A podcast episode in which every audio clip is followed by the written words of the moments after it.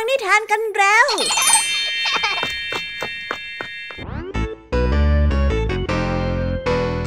สวัสดีค่ะน้องๆที่น่ารักทุกๆคนของพี่ยามีนะคะ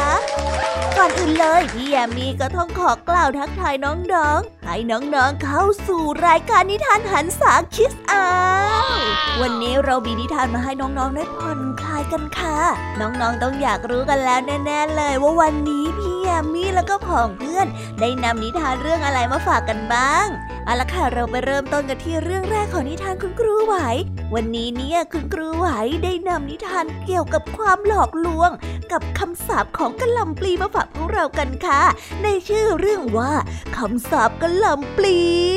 และตามกันมาติดๆกับนิทานที่เกี่ยวกับการย้อนวัยย้อนอดีตอยากกลับไปเป็นหนุ่มไปเป็นสาว ในนิทานชื่อเรื่องว่า กลับไปเยาว์วัย ส่วนเรื่องราวของนิทานทั้งสองเรื่องคุณครูไหวจะเป็นยังไงจะสนุกสนานมากแค่ไหนนั้น ไปติดตามกันได้เลยค่ะ ต่อจากช่วงคุณครูไหวก็เป็นช่วงของพี่ยามีพี่ยามีเนี่ย ได้เตรียมนิทานมาฝากน้องๆกันจุใจแน่นอนค่ะ เพราะว่าในนิทานเรื่องแรกพี่ยามีได้เตรียมนิทานที่เกี่ยวกับเวทมนต์มาฝากน้องๆกัน ในนิทานที่มีชื่อเรื่องว่า เวทมนต์ของคิวปิดและในนิทานเรื่องที่สองเป็นเรื่องที่เกี่ยวกับอสูรร้าย ที่จะต้องมีคนไปปราบมัน และในเรื่องนี้มีชื่อเรื่องว่าอสูรร้ายค่ะ ในนิทานเรื่องที่สามเป็นเรื่องที่เกี่ยวกับแม่ไก่ แม่ไก่ตัวนี้เนี่ยได้เล่านิทานให้กับพ้องเพื่อนในเล่าได้ฟัง แต่นั้นแหละค่ะ นิทานของแม่ไก่เนี่ยทำให้วุ่นวายกันไปทั้งเล้าเลย เอ๊แต่ว่าจะวุ่นวายยังไงไปติดตามรับฟังกันในนิทานเรื่องนี้กับชื่อเรื่องว่าแม่ไก่ถอนขนกัน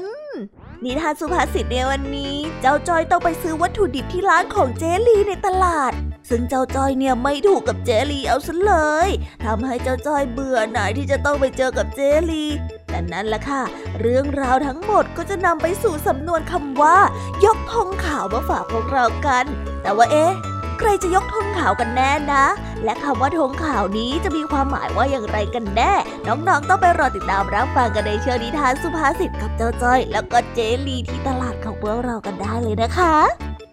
วันนี้พี่เด็กดีได้เตรียมนิทานที่เกี่ยวกับหีบวิเศษมาฝากพวกเรากันค่ะ ในหีบนั้นเต็มไปด้วยสมบัติ นั่นน่ะสิคะความที่เต็มไปด้วยสมบัติเนี่ยก็ต้องมีคนที่จะหมายปองถูกต้องไหมล่ะคะ เรื่องราวจะเป็นยังไง ตกลงแล้วจะเป็นของใครกันแน่ หรือว่าไม่มีใครได้หีบสมบัติใบนั้น น้องๆต้องติดตามรับฟังกันในช่วงนิทานของพี่เด็กดีกันได้เลยนะคะ พร้อมที่จะฟังนิทานกันแล้วหรือยังล่ะคะ นับหนึ่งสองสามไปฟังนิทานกันเลยค่ะ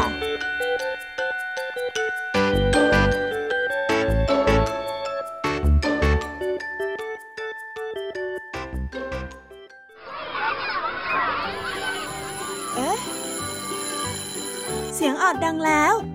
อุ้ยต้องไปเข้าเรียนแล้วล่ะค่ะ ไม่รอช้า เราไปหาคุณครูไหวกันเถอะ ไปกันเลยวั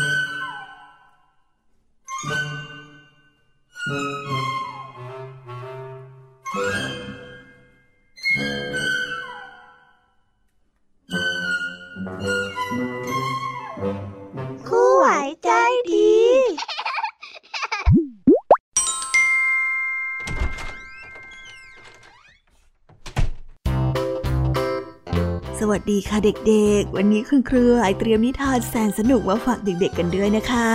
ในวันนี้คุณครูไหวมีนิทานที่เกี่ยวกับคำสาปและการหลอกลวงมาฝากเด็กๆกันค่ะ ซึ่งในนิทานเรื่องนี้มีชื่อเรื่องว่าคำสาปกระลำปรี ส่วนเรื่องราวจะเป็นยังไงนั้นไปรับฟังกันได้เลยค่ะ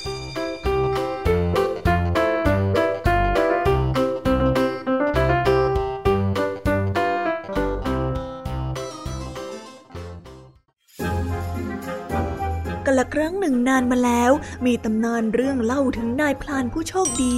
เพราะว่ากลืนหัวใจของนกวิเศษลงไปในท้อง เรื่องมีอยู่ว่านายพลานผู้นั้นออกเดินทางเข้าไปในป่าเพื่อล่าสัตว์ ระหว่างทางเขาได้พบกับหญิงชราที่กำลังหิวโซเพราะไม่ได้กินอาหารมาหลายวัน เมื่อหญิงชราขออาหาร นายพรานผู้นั้นก็ไม่รีรอที่จะแบ่งอาหารให้ด้วยความเต็มใจ หญิงชราทราบซึ้งในน้ำใจ จึงได้บอกเล่าเรื่องราวของเสื้อคลุมวิเศษ กับนกที่ขโมยทั้งเก้าตัว เธอได้กล่าวว่า ข้าได้ออกเดินทางตามหาเสือวิเศษ ที่นกขี้ขโมยทั้งเก้าตัวแอบขโมยมา และได้ข่าวว่ามันนั่นแอบซ่อนตัวอยู่ในป่าข้างหน้านี้ บัดนี้ข้าขอยกมันให้เป็นของท่านเพื่อเป็นการตอบแทนกับค่าอาหารให้ข้ารอดชีวิตมาได้ เมื่อใดที่เจอนกทั้งเก้าให้ยิงนกตัวที่อยู่ตรงกลาง และควักหัวใจออกมาและกลืนลงท้องไปในทันที ท่านเนี่ยก็จะพบแต่ความโชคคดีละนายพรานจึงได้เดินเข้าไปในป่า และพบเจ้านกตามที่หญิงชราได้บอก เขาได้ทำตามคำกล่าวของหญิงชรา จนได้กรอบกรองเสื้อวิเศษ และหลังจากที่เขากลืนหัวใจนกเข้าไว้ในท้อง ทุกเช้าที่เขาตื่นขึ้นมาก็จะมีทองคำซ่อนอยู่ที่ใต้หมอนมากมาย เขาจึงร่ำรวยขึ้นอย่างรวดเร็ว เมื่อมีเงินทองใช้สอยไม่ขาดสาย นายพรานจึงได้ออกเดินทางท่องเที่ยว เขาได้เดินทางเข้าไปในป่า จนพบกับปราสาทแห่งหนึ่ง เมื่อเขามองเข้าไปในปราสาทนั้นก็พบกับหญิงสาวที่งดงามอย่างหาที่เปรียบไม่ได้ นายพรานได้ตกหลุมรักหญิงสาวโดยทันที โดยที่ไม่รู้เลยว่านางนั้นเป็นลูกสาวของนางแม่มดที่อาศัยอยู่ในปราสาทแห่งนั้น เมื่อแม่มดได้เห็นนายพราน นางได้รู้ทันทีว่านายพรานนั้นมีของวิเศษสองสิ่งที่เก็บเอาไว้ จึงบังคับให้ลูกสาวหลอกล่อเอาของวิเศษจากนายพรานนั้นมา หญิงสาวได้แซงตีสนิทจนนายพรานนั้นตายใจ นางได้หลอกให้นายพรานดื่มน้ำที่ผสมยานอนหลับจากนั้นหญิงสาวก็ล้วงเอาหัวใจจากในท้องของนายพรานออกมา พร้อมกับเสื้อวิเศษ แล้วได้นำนายพรานไปปล่อยเอาไว้ในป่าลึก เมื่อนายพรานตื่นขึ้น เขาเสียใจเป็นอย่างมาก ที่โดนหญิงสาวหักหลัง เขาได้เดินเข้าไปในป่าหลายวันจนหิวโหยจนกระทั่ง ได้พบกับแปลงกระหล่ำปลีแปลงหนึ่ง เขาได้รีบตรงเข้าไปกินกระหล่ำปลีนั้นอย่างรวดเร็ว ในไม่ช้าร่างของเขา ก็เริ่มเปลี่ยนกลายเป็นลาทีละน้อยทีละน้อย แต่เขาก็ไม่สนใจ คิดว่ากลายเป็นลายังดีกว่าอดตาย นายพรานได้กินกระหล่ำปลีจนหมดไปหนึ่งหัว แต่เขาก็ยังไม่อิ่ม เขาจึงได้กินอีกหัวหนึ่ง แล้วก็อีกหัว อีกหัวแล้วก็อีกหัว จนกลายเป็นลาทั้งตัว เขาจึงได้กินอีกหัวหนึ่งพอเขากินหัวนี้ ร่างกายของเขาที่เป็นลา ก็ค่อยๆ กลับกลายเป็นมนุษย์อีกครั้งหนึ่ง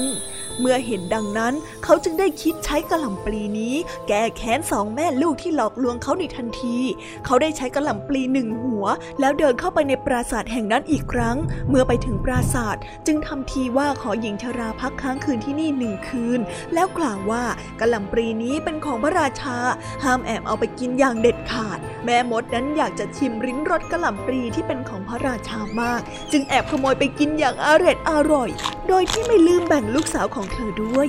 รุ่งขึ้นนายพรานได้เห็นลาสองตัวยืนอยู่ที่หน้าปราสาทก็รู้ได้ทันทีว่าแผนของตนเองนั้นสำเร็จแล้ว นายพรานจึงได้นำลาสองตัวไปให้กับชาวนา และกำชับว่าให้ใช้งานลาทั้งสองตัวนี้อย่างหนัก ในไม่ช้าปลาทั้งสองตัวนั้นก็ได้แก่ชราจนสิ้นใจไปในที่สุด นายพรานที่เห็นแก่ความรักที่เคยมีให้กับหญิงสาว จึงได้มอบกระหล่ำปลีอีกหัวให้กับนางได้กินเพื่อถอนคำสาปเมื่อหญิงสาวได้กลับกลายเป็นมนุษย์ จึงได้เล่าเรื่องที่เธอถูกแม่ที่เป็นแม่มดบังคับ ให้หลอกเอาของวิเศษจากเขา นายพรานได้ให้อภัย และรับหญิงสาวนั้นเป็นภรรยา ทั้งสอง จึงครองคู่กันเรื่อยมาอย่างมีความสุขตลอดไปนับตั้งแต่นั้น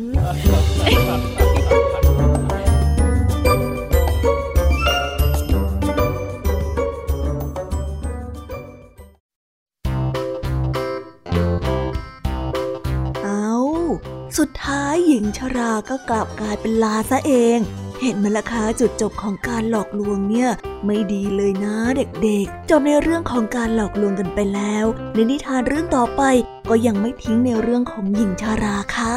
แต่ในเรื่องนี้เนี่ยเป็นเรื่องของหญิงชรา และคนที่แก่ชราอยากจะย้อนวัยกลับไปเป็นหนุ่มเป็นสาว แต่เอ๊ะ จะย้อนวัยยังไงนั้นไปรับฟังกันในนิทานเรื่องนี้กันเลย ในนิทานชื่อเรื่องว่า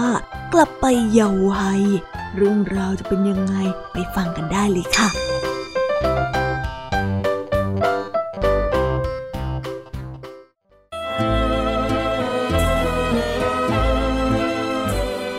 าลครั้งหนึ่งนานมาแล้ว พระเจ้าได้เสด็จลงมาเที่ยวโลกมนุษย์ โดยปลอมเป็นนักบุญเดินทางท่องเที่ยวไปเรื่อย พร้อมกับนักบุญปีเตอร์ ทั้งสองได้เดินทางมาจนกระทั่งมาพบกับชายชราขอทาน ที่มีร่างกายไม่ค่อยแข็งแรง และกำลังจะสิ้นใจเพราะว่าความอ่อนแอ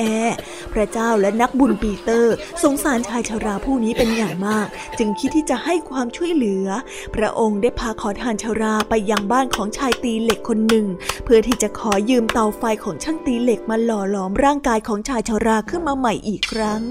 นักบุญได้กล่าวกับชายชราว่า ท่านจงเข้าไปในเตาไฟ แล้วเราจะคืนความเยาว์วัยให้กับท่านอีกครั้ง เพื่อที่ท่านจะได้ไม่ต้องเผชิญกับความเจ็บไข้แบบนี้อีก ขอให้ท่านจงเชื่อใจว่าเราสามารถช่วยท่านได้ เข้าไปเถอะ ชายชาราได้เชื่อคำพูดของนักบุญทั้งสองคน จึงเดินเข้าไปในเตาไฟที่กำลังลุกโชน สักพักนักบุญทั้งสอง ก็นำร่างของชายชาราออกมาจากกองไฟ และนำไปแช่น้ำที่เย็นจัด หลังจากนั้นผิวของชายชาราก็แข็งตัว และแตกออกกลายเป็นหนุ่มชะกันอีกครั้งหนึ่ง ชายชาราได้กลับมาเป็นหนุ่มวัยยี่สิบที่มีใบหน้าสดใส และสุขภาพแข็งแรง เมื่อช่วยชายชาราคืนความเยาว์วัยขึ้นแล้ว นักบุญทั้งสองก็กล่าวลาชายหนุ่มและเดินทางกลับสวรรค์ช่างตีเหล็กได้เห็นเหตุการณ์นั้นมาโดยตลอด จึงนำเรื่องราวที่เกิดขึ้นนี้ไปเล่าให้กับแม่ยายของเขา ซึ่งปรารถนาจะคืนกลับสู่วัยเยาว์เช่นเดียวกันได้ฟัง แม่ยายได้ใช้ช่างตีเหล็กให้ไปเชิญชายชรา ที่กลับมาเป็นหนุ่มอีกครั้ง มากินอาหารที่บ้านเพื่อที่จะถามความรู้สึกที่ได้กลับมาเป็นหนุ่ม เมื่อช่างตีเหล็กได้พาชายชราที่กลับมาเป็นหนุ่มมาถึงบ้าน หญิงชราก็ถามชายผู้นั้นว่า ยามที่ท่านเข้าไปในกองไฟนั้นรู้สึกเป็นยังไงบ้างนะฮะข้ารู้สึกดีมากเลย ไฟในเตานั้นมันก็ไม่ได้ร้อนเลยนะข้าไม่ได้โกหก ชายหนุ่มได้ตอบกับหญิงชรา แล้วเมื่อกินอาหารเสร็จแล้ว ก็ขอลาหญิงชราเดินทางกลับสู่บ้านเกิดของตน หญิงชราคิดว่าหากให้ช่างตีเหล็กใช้วิธีการที่ได้เห็นมาจากนักบุญทั้งสองกับตัวเองบ้าง ก็น่าจะกลับมาเป็นสาวได้เช่นกัน หญิงชราจึงบอกให้ช่างตีเหล็กก่อกองไฟขึ้น จากนั้นนางก็ได้เดินเข้าไปในกองไฟ แต่นางกลับไม่รู้สึกสบายเหมือนที่ชายชรา ซึ่งกลับมาเป็นหนุ่มอีกครั้งได้บอกกับนางเลย นางปวดแสบปวดร้อน เพราะว่าไฟคลอกไปทั้งตัวนางพยายามจะหนีออกมาจากกองไฟ แต่ช่างตีเหล็กเห็นว่าชายชรานั้นอยู่ในกองไฟนานกว่านี้ จึงไม่ยอมให้หญิงชราออกมาจากกองไฟ เพราะกลัวว่าจะทำพิธีไม่สำเร็จ เมื่อคิดว่าระยะเวลาน่าจะเท่ากันแล้ว ช่างตีเหล็กจึงนำร่างที่ไม่เกลียมของหญิงชรามาแช่ในน้ำเย็น หญิงชราส่งเสียงกรีดร้องด้วยความเจ็บปวด จนภรรยาช่างตีเหล็กซึ่งเป็นลูกสาวของหญิงชราได้ยิน นางจึงรีบวิ่งออกมาจากห้องครัว เพื่อดูว่าหญิงชราแม่ของตนกรีดร้องด้วยสาเหตุใด และก็พบว่าแม่ของเธอมีผิวหนังที่ไหม้เกรียมไปแล้ว และกำลังดิ้นทุรนทุรายด้วยความทรมาน และสิ้นใจในที่สุด หญิงสาวจึงได้ถามช่างตีเหล็กว่าเกิดอะไรขึ้น ก็แม่ของเธออยากจะเป็นสาวอีกครั้ง จึงกระโดดเข้าไปในกองไฟข้าช่วยออกมาไม่ทัน แต่ตอนนี้อย่างน้อยๆข้าก็คิดว่านางคงไปเกิดเป็นเด็ก แล้วก็ได้เยาว์วัยสมใจนางแล้วละ่ะ น้องทำใจเถิดนะ ช่างตีเหล็กได้กล่าวกับภรรยาของเขา และหลังจากนั้นก็ช่วยกันนำร่างของหญิงชรา ไปทำพิธีฝังศพในที่สุด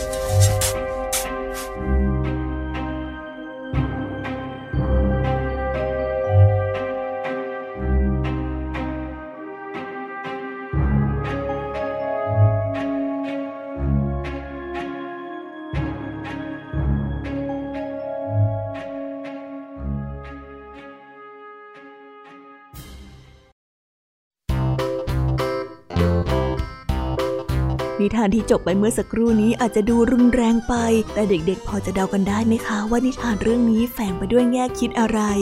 ในเรื่องนี้จะเห็นได้ว่าหญิงชรานั้นเชื่อช่างตีเหล็กซะง่ายๆส่วนช่างตีเหล็กนั้นเป็นบุคคลธรรมดา เห็นเทวดาทำได้ ตนเองก็อยากจะทำบ้าง นี่ก็รู้เท่าไม่ถึงการอีกคนนั่นจนทำให้เกิดจุดจบแบบนี้ จะทำอะไรต้องไตรตรองให้ดีซะก่อน หรือไม่อย่างนั้นก็ควรที่จะถามผู้ปกครองให้ดีก่อนที่จะลงมือทำอะไรนะคะ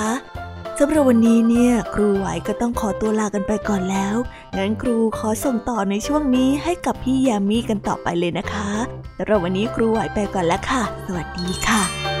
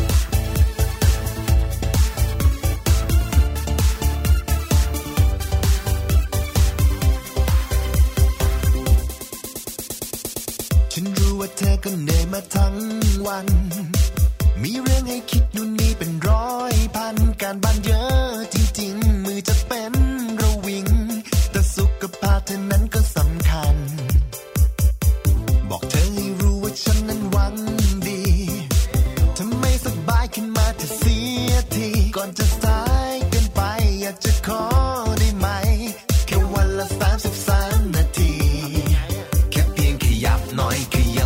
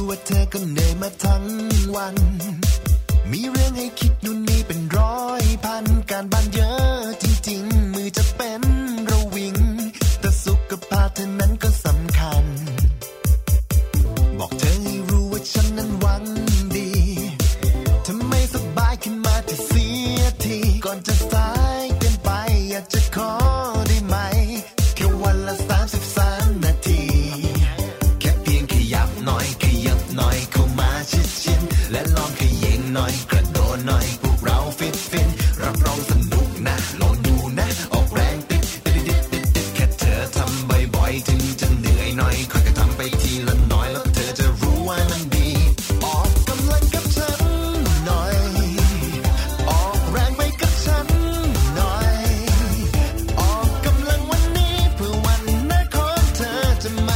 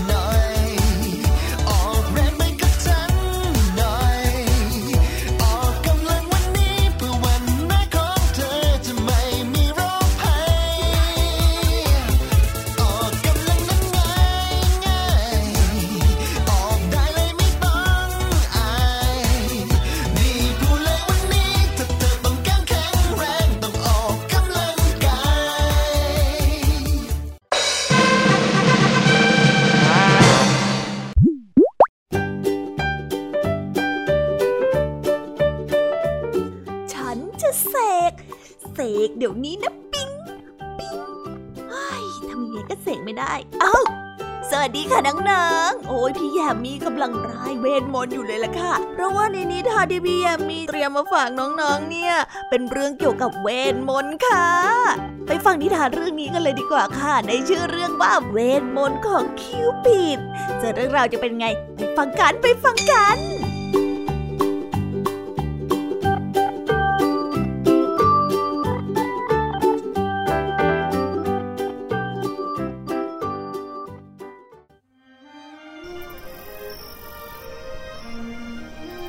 ละครั้งหนึ่งนานมาแล้วในค่ำคืนหนึ่งที่มีพายุพัดกระหน่ำชายชรานักประพันธ์ผู้หนึ่งกำลังเขียนนวนิยายอยู่ที่หน้าเตาผิง ในขณะที่ความคิดของเขากำลังเคลื่อนไหว และค่อยๆ แปลเปลี่ยนเป็นตัวอักษรก๊อกก๊อกเปิดประตูหน่อยครับ ผมหนาวเหลือเกิน มีเสียงเด็กพูดหนึ่งดังมาจากประตูหน้าบ้านของเขา เด็กที่ไหนการออกมาเที่ยวเล่นนอกบ้านกลางพายุแบบนี้เนี่ยฮะ ชายชาราได้บ่นขึ้นก่อนที่จะลุกไปเปิดประตู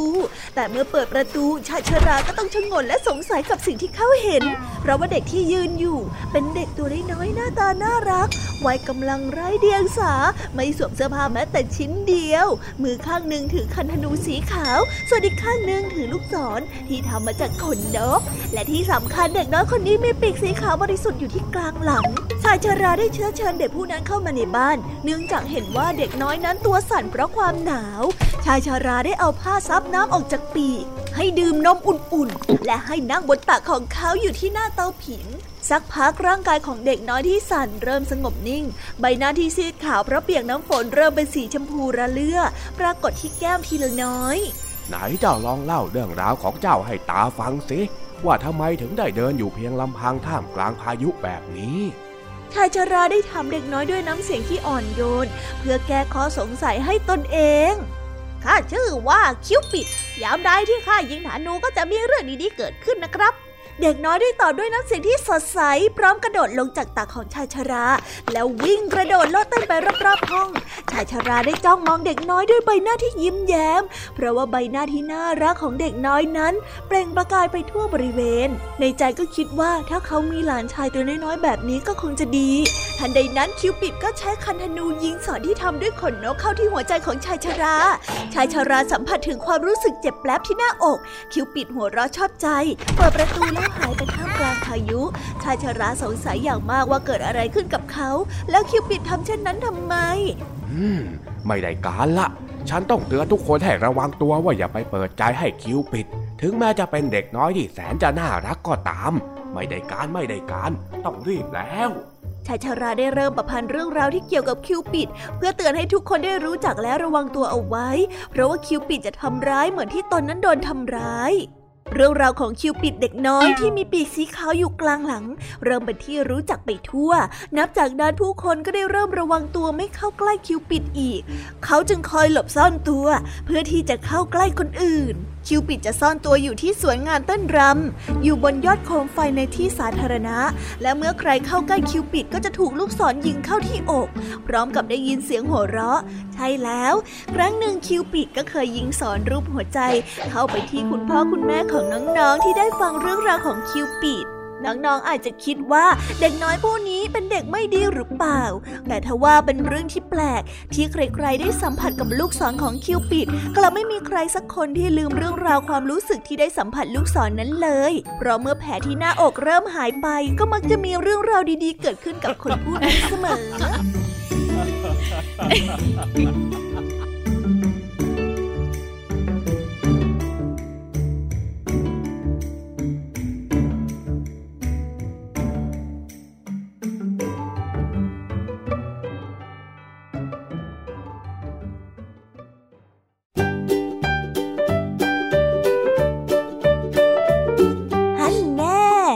จะคลายความสงสัยของน้องๆได้ไหมล่ะคะ ว่าเวทมนต์ที่พี่แยมบอกไปเมื่อครั้งต้นนี้คืออะไร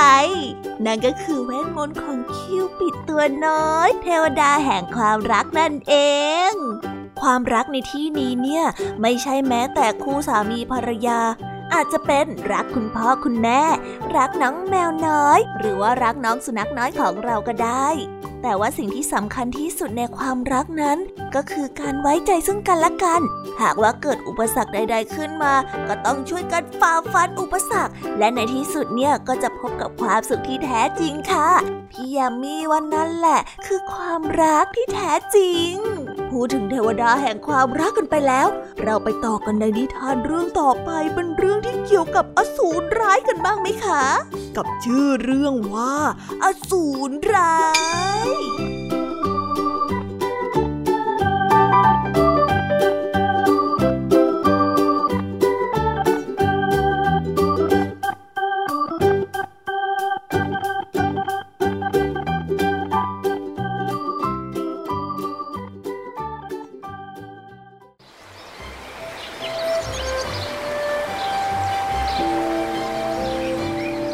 ระคือดินแดนของเทพเจ้า ที่แห่งนี้มีชายหนุ่มชื่อว่าโนโออาศัยอยู่ด้วยความที่ร่าเริงเกินเหตุ บ้างก็ไปเหยียบย่ำข้าวที่นา บ้างก็ขี่ม้าก่อกวนทำให้เทพเจ้าทั้งหลายเดือดร้อน จนกระทั่งอามาเทลาสุ ผู้ที่เป็นพี่สาวโกรธ จึงได้ไล่โนโอออกไปจากที่แห่งนี้ โนโอได้เดินทางมาถึงอิซุโมะเมื่อมาถึงหมู่บ้านก็พบเข้ากับคุณตาคุณยาย และหญิงสาวที่แสนสวยกำลังร้องไห้อยู่ที่หน้าคฤหาสน์เกิดเกิดอะไรขึ้นหรอ เป็นอะไรกันนะ่ะ โนโอได้ถาม คุณตาจึงได้ตอบพร้อมกับร้องไห้ว่า ฉันมีลูกสาวแปดคน ที่ผ่านมาลูกสาวเจ็ดคนของฉันถูกอสูรร้ายจับตัวไปนะ่ะ เจ้าปีศาจตัวนี้มาที่เมืองทุกปี แล้วมันก็กินลูกสาวของข้าไปทั้งเจ็ดคน และนี่ก็คือคนสุดท้าย เจ้าหญิงกุจินาดาก็กำลังจะถูกกินในไม่ช้า ด้วยเหตุนี้พวกเราก็เลยโศกเศร้ายังไงล่ะ เดี๋ยวข้าจะจัดการเจ้าอสูรร้ายนี่เอง เอาล่ะ เรามาเตรียมตัวกันเถอะโนโอกล่าวเช่นนี้ พร้อมกับเล่าแผนการที่จะสร้างรั้วล้อมคฤหาสน์แล้วทำประตูทางเข้าแปดทาง โดยแต่ละประตูจะมีไหเล่าวางอยู่ เมื่อตะวันได้รับขอบฟ้า ความมืดมาเยือน เสียงหน้าสะพึงกลัวค่อย ๆ ใกล้เข้ามา โนโอได้ซ่อนตัวอยู่ในเงามืด คอยดูลาดเลาและแล้วอสูรร้ายแปดหัวก็มาถึง มันได้เอาหัวทั้งแปดเข้าไปในประตูแต่ละบาน จากนั้นมันก็ค่อย ๆ ดื่มเหล้าที่วางอยู่ สุดท้ายอสูรร้ายก็เมา ตอนนี้แหละ แกเสร็จข้าแน่ โอโนได้ออกมาจากที่ซ่อน ได้กระโดดใส่อสูรร้าย อสูรที่กำลังเมาหลับไม่สามารถเคลื่อนไหวได้ตามต้องการ โนโอได้อาศัยโอกาสนี้เข้าโจมตี เขาได้ฟันเข้าไปที่หัวของอสูรทีละหัวทีละหัวจนครบทั้งแปดหัว และในขณะที่กำลังฟันหางของมันอยู่นั้น ดาบของโนโอก็แตกเป็นเสียงๆเมื่อเข้าไปสำเร็จ ในที่สุดอสูรร้ายก็สิ้นใจ โนโอจึงได้มอบดาบวิเศษให้กับพี่สาวของเขา เพื่อเป็นการถ่ายโทษที่เคยสร้างความวุ่นวายในเมืองเก่า จากนั้นโนโอก็ได้แต่งงานกับหญิงสาว และใช้ชีวิตกันอย่างมีความสุข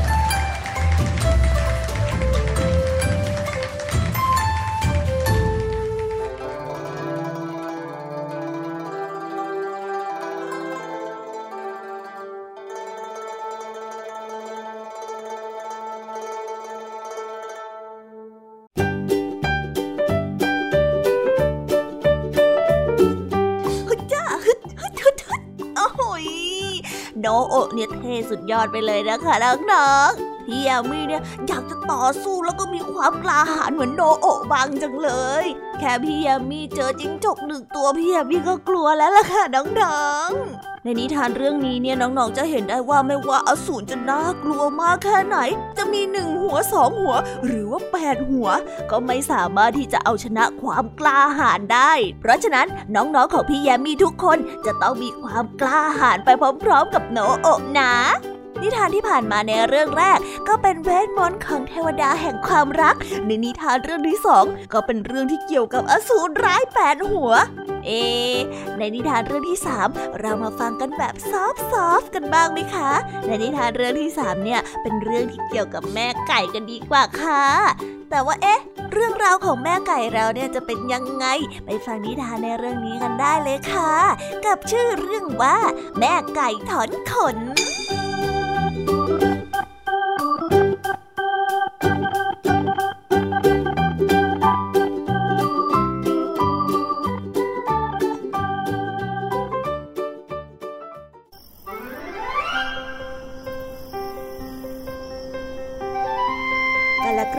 านมาแล้ว ในเล้าไก่แห่งหนึ่ง มีไก่ที่เดินไปเดินมา เพราะว่านอนไม่หลับ มันจึงนึกสนุกปลุกแม่ไก่ตัวอื่นๆขึ้นมา และฟังมันเล่านิทาน และนิทานที่แม่ไก่ตัวนี้เล่านั่นเอง ที่เป็นสาเหตุให้เกิดเรื่องวุ่นวายตามมาในภายหลัง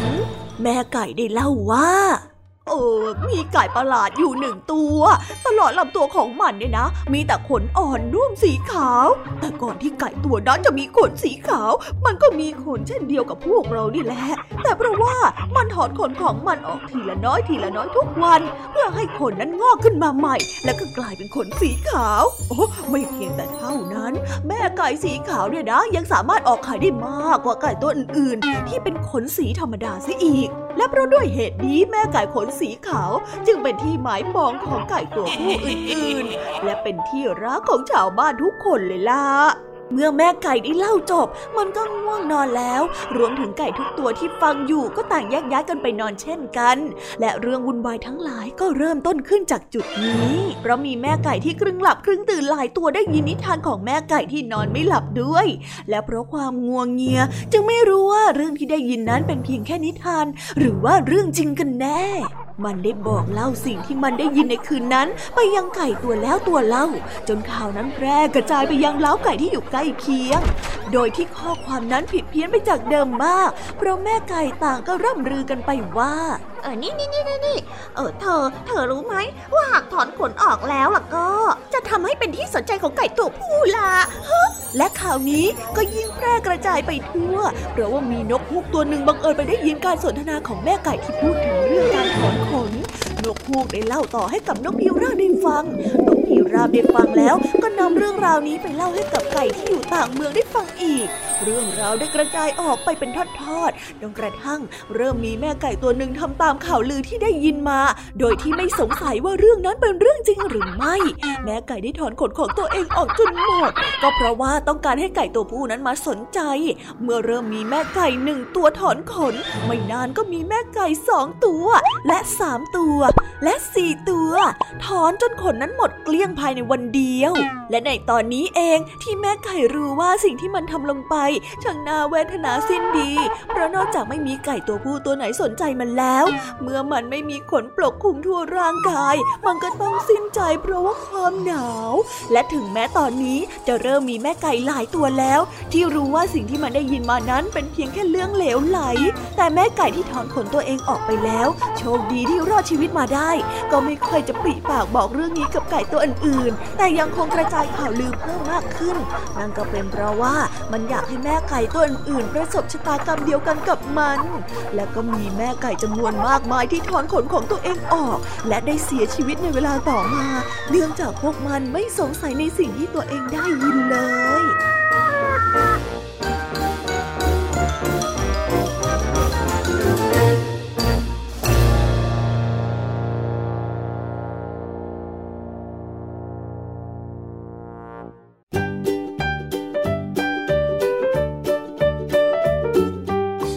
ทานเรื่องนี้เนี่ยน้องๆก็จะเห็นได้ว่า การฟังไม่ได้ใจความหรือว่าการฟังแบบไม่ชัดแจ้งไม่ครบถ้วน ฟังไม่เข้าใจ ฟังไม่รู้เรื่อง แต่ก็นำไปตีความหมายในแบบผิดๆแล้วก็พูดออกมาแบบผิดๆถูกๆทำให้เกิดความเสียหายตามมาในภายหลัง เพราะฉะนั้นน้องๆของพี่แยมมีทุกคน ไม่ว่าจะมีเรื่องอะไรมากระทบ หรือมีข่าวข่าวอะไรเข้ามา น้องๆก็ควรคิดแล้วก็ไตร่ตรองให้รอบคอบก่อนนะคะ ถ้าน้องๆคิดแล้วก็คิดอีก แล้วก็ยังไม่แน่ใจ น้องๆควรที่จะไปถามคุณพ่อคุณแม่ ว่าเรื่องราวที่น้องๆได้ยินมานั้น มันเป็นจริงหรือไม่ หรือว่าเป็นข่าวปลอมหรือเปล่า อย่าตัดสินใจเองนะ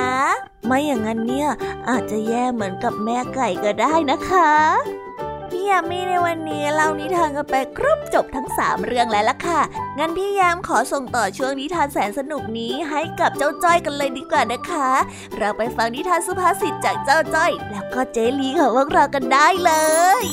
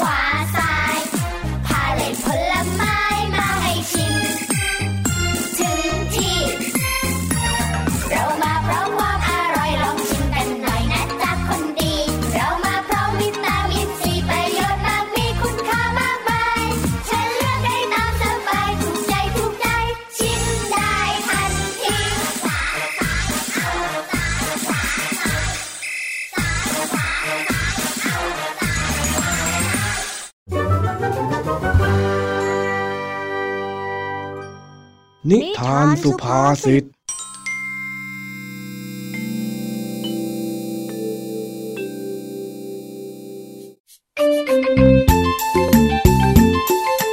วันนี้เจ้าจอยได้รับหน้าที่ให้ไปซื้อกับข้าวที่ตลาด แน่นอนว่าการไปซื้อกับข้าวนั้น จะต้องหนีไม่พ้นการไปซื้อที่ร้านของเจลี เจ้าจอยนั้นงอแงไม่อยากไป แต่ทำยังไงได้ เมื่อเป็นหน้าที่บังคับ มาดูกันว่าวันนี้เรื่องราวของเจ้าจ้อยกับเจลี จะวุ่นวายขนาดไหนเฮ้ยทำไมเราต้องมาซื้อของที่ร้านเจลีด้วยนะเฮ้ยแค่นึกถึงเสียงเจลีจอยก็แสบหูแล้วอะอ้าวเร่เข้ามาเร่เข้ามา เนื้อหมูเนื้อไก่ผลไม้ หรือขนมนมเนยร้านนี้เดี๋ยวขายหมดเลยนะจ้าเล่เข้ามาเลยจ้าเล่เข้ามา นั่นไงพูดยังไม่ดานขาดคำเลย เสียงเจลีลอยมาอีกแล้วรีบไปซื้อแล้วรีบกลับดีกว่าอ้าวว่ายังไงเจ้าจ้อยฮะวันนี้เป็นยังไงบ้าง เอาหมูสองโลผักชีหนึ่งกรัมพริกไทยหนึ่งขวดแล้วก็มะนาวครึ่งโลด้วยจ้ะอะไรของเองนะ เองจะรีบไปไหนเนี่ยฮะเจ้าจ้อย พูดให้มันชัดๆสิ เอาหมูสองโลผักชีหนึ่งกรัมพริกไทยหนึ่งขวดมะนาวครึ่งโลจ้ะนี่เองมาชดข้าเหรอฮะไอ้จ้อยข้าเนี่ยไม่ได้หูหนวกนะนี่ไง มาซื้อของเจลลี่ทีไรเนี่ยจะต้องมีเรื่องให้อารมณ์ขึ้นทุกทีเลยสินะก็เองกวนข้าก่อนนี่เจ้าจ้อย แล้วล่าสุดเองก็บอกว่าไม่มาซื้อของที่ร้านของข้าแล้วหืมทำไมถึงมาได้ล่ะฮะโอ้เหนื่อยใจจริงๆเบื่อจริงๆเลยงั้นจอยไปซื้อร้านอื่นแล้วนะจ๊ะจอยเบื่อเบื่อที่จะเถียงกับเจลีแล้วอ้าวอ้าวอ้าวอ้าวเฮ้ยไอ้จ้อยกลับมานี่ข้าก็แซวเล่นนาแม่มามามามาจะเอาอะไรบ้างนะข้าลืมอีกแล้วจ้อยจะพูดอีกแค่ครั้งเดียวนะ เอาหมูสองโลผักชีหนึ่งกัม ระหว่างนั้นเองเจลีก็ปวดท้องอยากจะเข้าห้องน้ำแต่ไม่รู้ว่าจะทำยังไง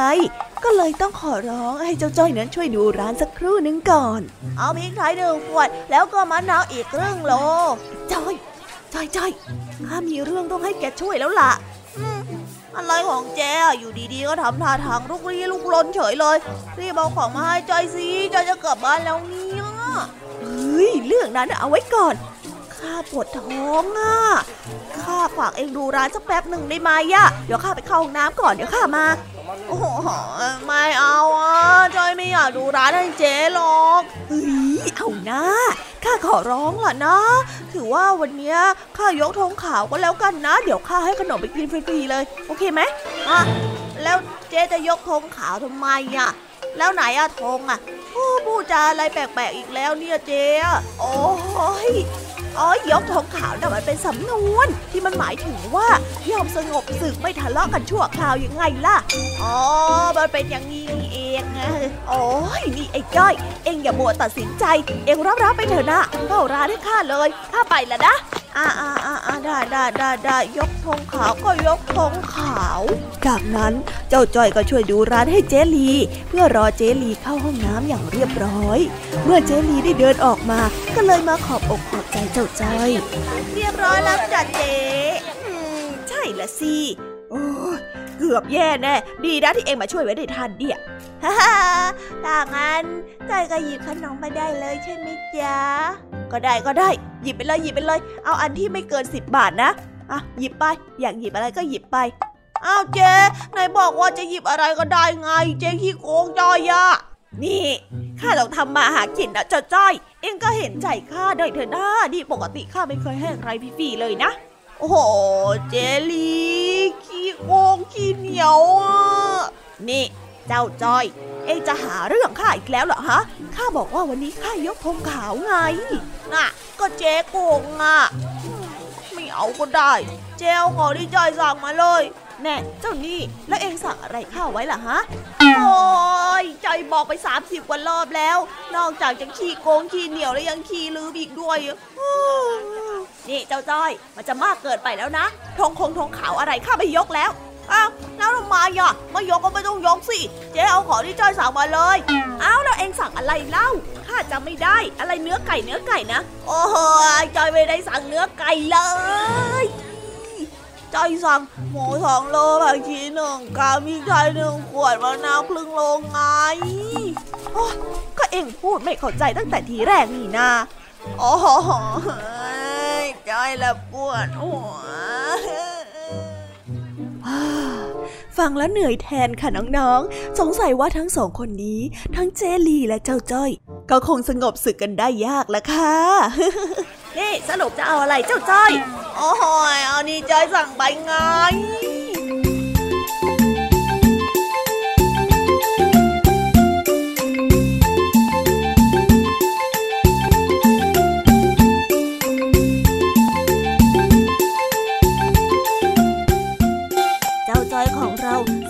จะได้ของครบกลับบ้านไหมคะเนี่ยเถียงกันไปก็เถียงกันมา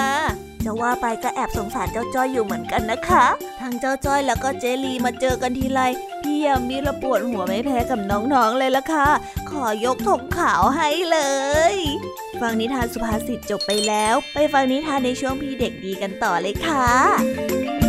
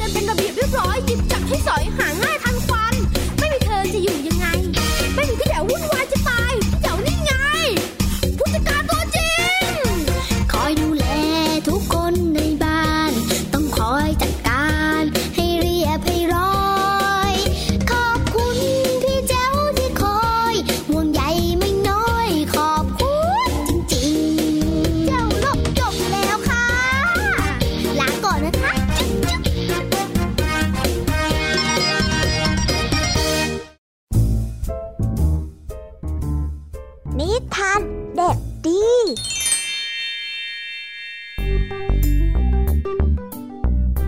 สวัสดีครับน้องๆ มาพบกับพี่เด็กดีในช่วงท้ายรายการกัน วันนี้พี่เด็กดีได้เตรียมนิทานที่เกี่ยวกับหีบสมบัติมาฝากกันครับ แต่ว่าในเมื่อมีหีบสมบัติก็ต้องมีคนแก่งแย่งชิงดี เพื่อที่จะชิงสมบัตินั้นไปเป็นของตน แต่ว่าสุดท้ายแล้ว หีบสมบัตินี้จะเป็นของใคร น้องๆ ไปติดตามและรอลุ้นกันในเรื่องนี้กันได้เลย ในชื่อเรื่องว่า หีบสมบัติ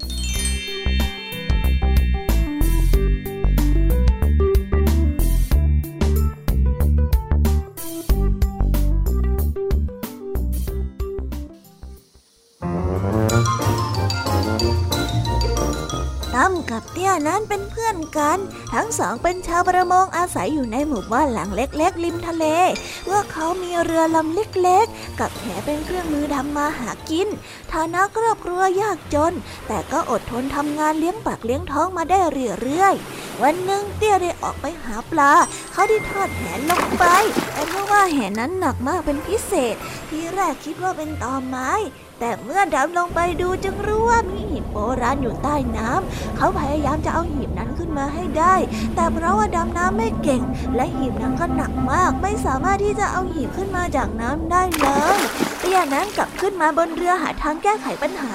เขาได้นึกถึงตั้มเพื่อนสนิทเตี้ยจึงได้ตัดสินใจไปหาตั้มเพื่อให้ตั้มนั้นช่วย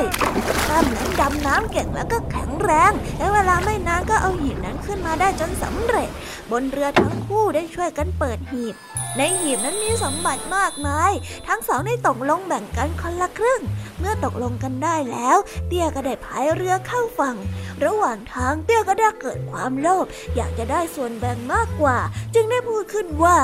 ที่จริงข้าเป็นคนพบหีบข้าน่าจะได้ส่วนแบ่งมากกว่านะ แต่ข้าเป็นคนเอาหีบขึ้นมาได้ข้าต่างหากที่ต้องได้ส่วนแบ่งมากกว่านะ่ะตั้มได้เถียงบ้าง แต่ถ้าไม่มีข้า เจ้าก็ไม่มีทางพบกับสมบัตินี่หรอกเจ้าก็เหมือนกันนั่นแหละนะทั้งสองได้เถียงกันไปเถียงกันมา ไม่มีใครยอมใคร สุดท้ายได้ตัดสินด้วยกำลัง พวกเขาได้ต่อสู้กันอยู่นานจนอ่อนแรง ท้ายที่สุดจึงได้ตกเรือและหายไปกับสายน้ำทั้งคู่ ราะว่ามีคนมาบังคับเรือ เรือนั้นก็ได้ลอยห่างออกจากฝั่งไปเรื่อยๆ เมื่อเกิดพายุคลื่นลมก็ได้พัดแรงจนเรือนั้นคว่ำลงโบราณก็ได้จมลงสู่ก้นทะเลอีกครั้งหนึ่ง โดยที่ไม่มีใครได้ครอบครองสมบัติมหาศาลในหีบนั้นเลยแม้แต่คนเดียว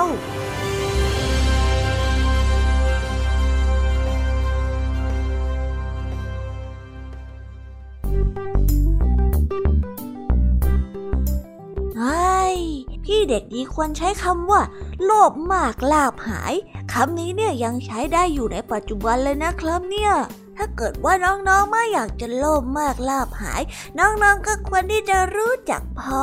พอดี พอมีพออยู่พอกิน และก็พอใจในสิ่งที่ตัวเองเป็นนะครับสำหรับวันนี้พี่เด็กดีต้องขอตัวลากันไปก่อนแล้วล่ะครับ สวัสดีครับ บ๊ายบาย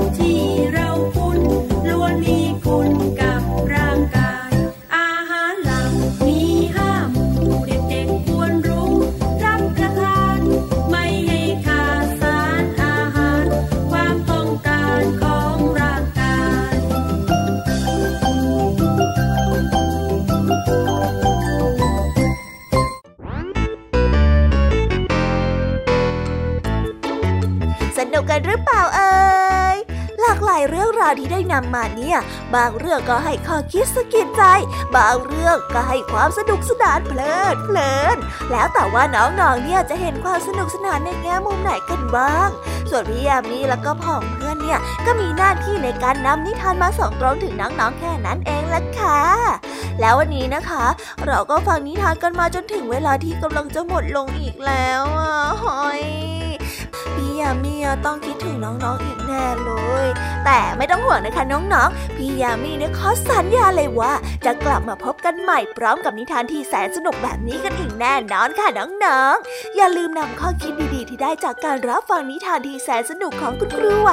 พี่ยมมี่ลุงทองดีแล้วก็เจ้าจ้อย และก็นิทานจากพี่เด็กดีในวันนี้ไปใช้กันด้วยนะคะเด็กๆ เอาไว้พบกันใหม่ในวันพรุ่งนี้นะสำหรับวันนี้พี่ยมมี่ต้องขอตัวลากันไปก่อนแล้วล่ะค่ะค่ะ สวัสดีค่ะ บ๊ายบายนะคะน้องๆ แล้วพบกันใหม่ค่ะ